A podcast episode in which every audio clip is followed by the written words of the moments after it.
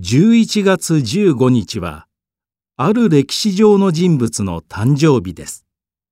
そして、命日でもあります。その人物とは、坂本龍馬です。坂本龍馬は、江戸時代の終わり頃に、今の高知県で生まれた武士です。明るく大胆な性格で、新しいものが好きだったそうです。新しい時代を作るために活躍しましたが、明治時代が始まる直前に殺されてしまいました。犯人は分かっていません。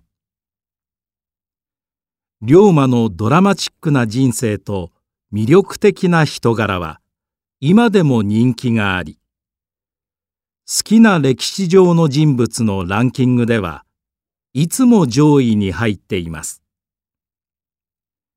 龍馬が登場する小説や漫画、映画やドラマなどはたくさんあるので、見比べてみるのも面白いですね。